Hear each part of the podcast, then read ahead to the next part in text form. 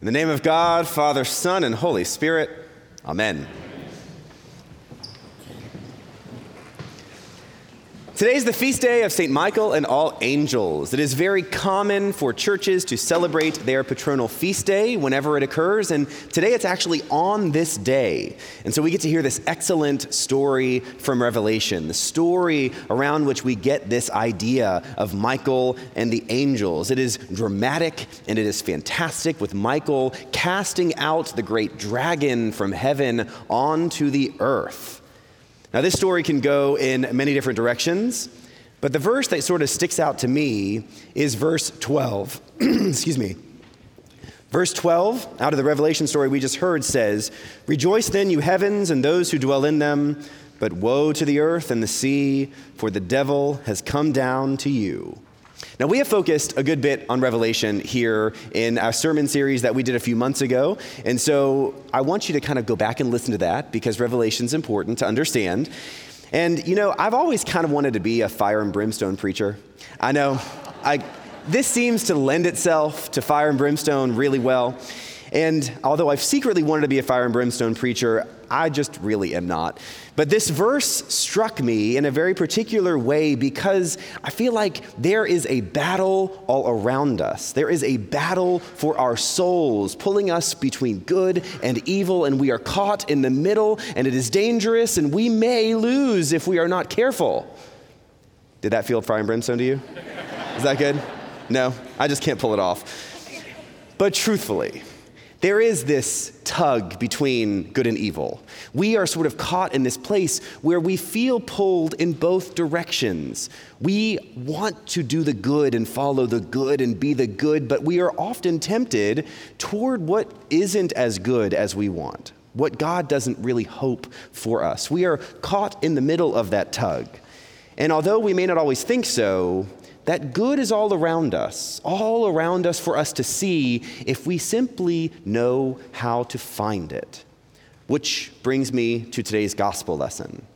In today's gospel lesson, at the very beginning of Jesus' ministry, Jesus goes and begins to call his disciples. Just before the passage we heard, Jesus called Philip. Excuse me, I'm all choked up from the dragon being thrown down to earth. Just before the passage we heard in the gospel lesson, Jesus goes and calls Philip to be his disciple. And so Philip, filled with all this excitement, goes and begins to tell his friends. One of his friends is Nathanael. And so Philip goes and tells Nathanael, just the verses right before the passage we heard, that he has met a guy who fulfills every bit of the prophecies of the Old Testament, fulfills God's promises. And Nathanael says, Well, who is this guy? And he says, Jesus of Nazareth. And Nathanael says, Can anything good come out of Nazareth? So Nathanael begins his story in Scripture being a little cheeky. And then we get the story that we hear today, where Jesus comes to Nathanael. And Jesus says, Hey, Nathanael. And Nathanael says, How do you know me? And he said, Well, I saw you sitting under the fig tree. And Nathanael says, You are the Son of God. Now, excuse me. Philip tells him that he's met this guy who fulfills all the prophecies. And Philip is dramatic and expressive, and Nathanael responds with this cheeky cynicism. Jesus, however, says he saw him under a tree. And Nathanael says, You are the Son of God and the King of Israel. That seems ridiculously extravagant for a guy who had been so cheeky only moments before.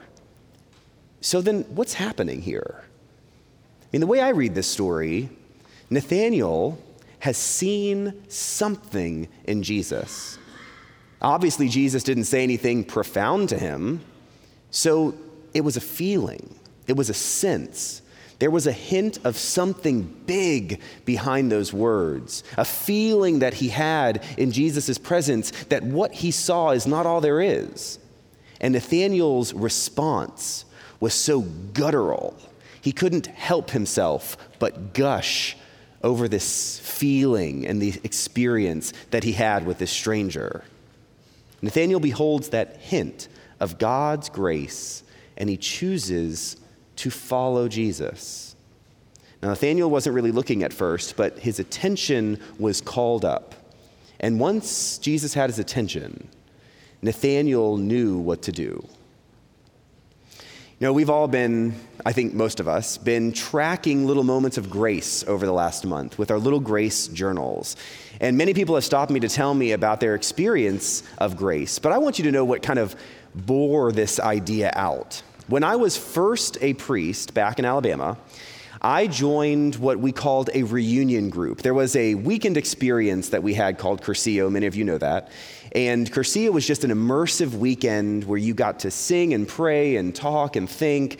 And afterwards, assuming you had a good experience, you would join a small group in order to revisit and relive and actually try and work out this change that took place over that weekend. And this reunion group followed a typical little liturgy. There were a few questions that were asked of everyone in the small group each week.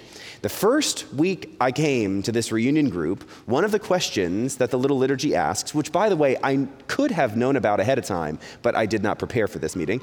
And so I sit down, and one of the guys says, Let's all go around the circle and tell each other our moment closest to Christ this week.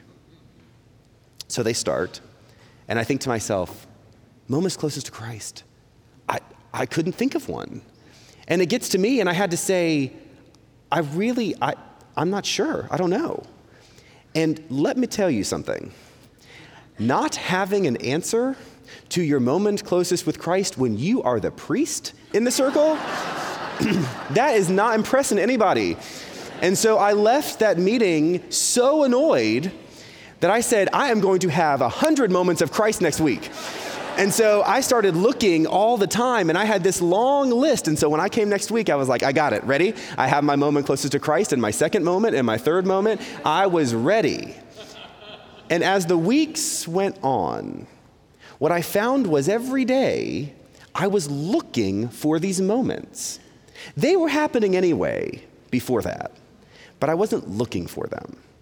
And just by looking, just by wanting to be able to tell a friend what that moment was, I found over weeks and months and even years, I actually changed. I became a different person. I started looking for things in the world, finding God in unexpected places, and it changed me for good. And in a way, that's what I hope many of you have been doing with these journals. In fact, some people have written to me, and here are a few comments that I've received. One person wrote to me and said, Grace is all around me, but I've never called it by that name before, and that alone has been transformative. Another person wrote and said, I was stuck at home recovering from an illness, and a friend came in to check on me, and the visit was nice, and I thought it was pretty normal until I saw the Grace Journal on my side table and realized that the gift of her visit was actually a moment of grace from God, and I was so grateful in a totally new way. See, when we begin to look for what God is doing, when we begin to become aware of God's activity all around us, we begin to change for good. Now, as we enter October, we are actually shifting our little journaling to not only identify moments of grace, but now I want you all to shift toward being grateful for that grace. Gratitude is powerful.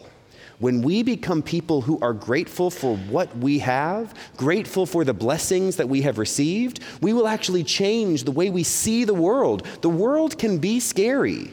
The world can worry us and stress us out and cause us anxiety unless we see the good unless we see God's grace and we are grateful.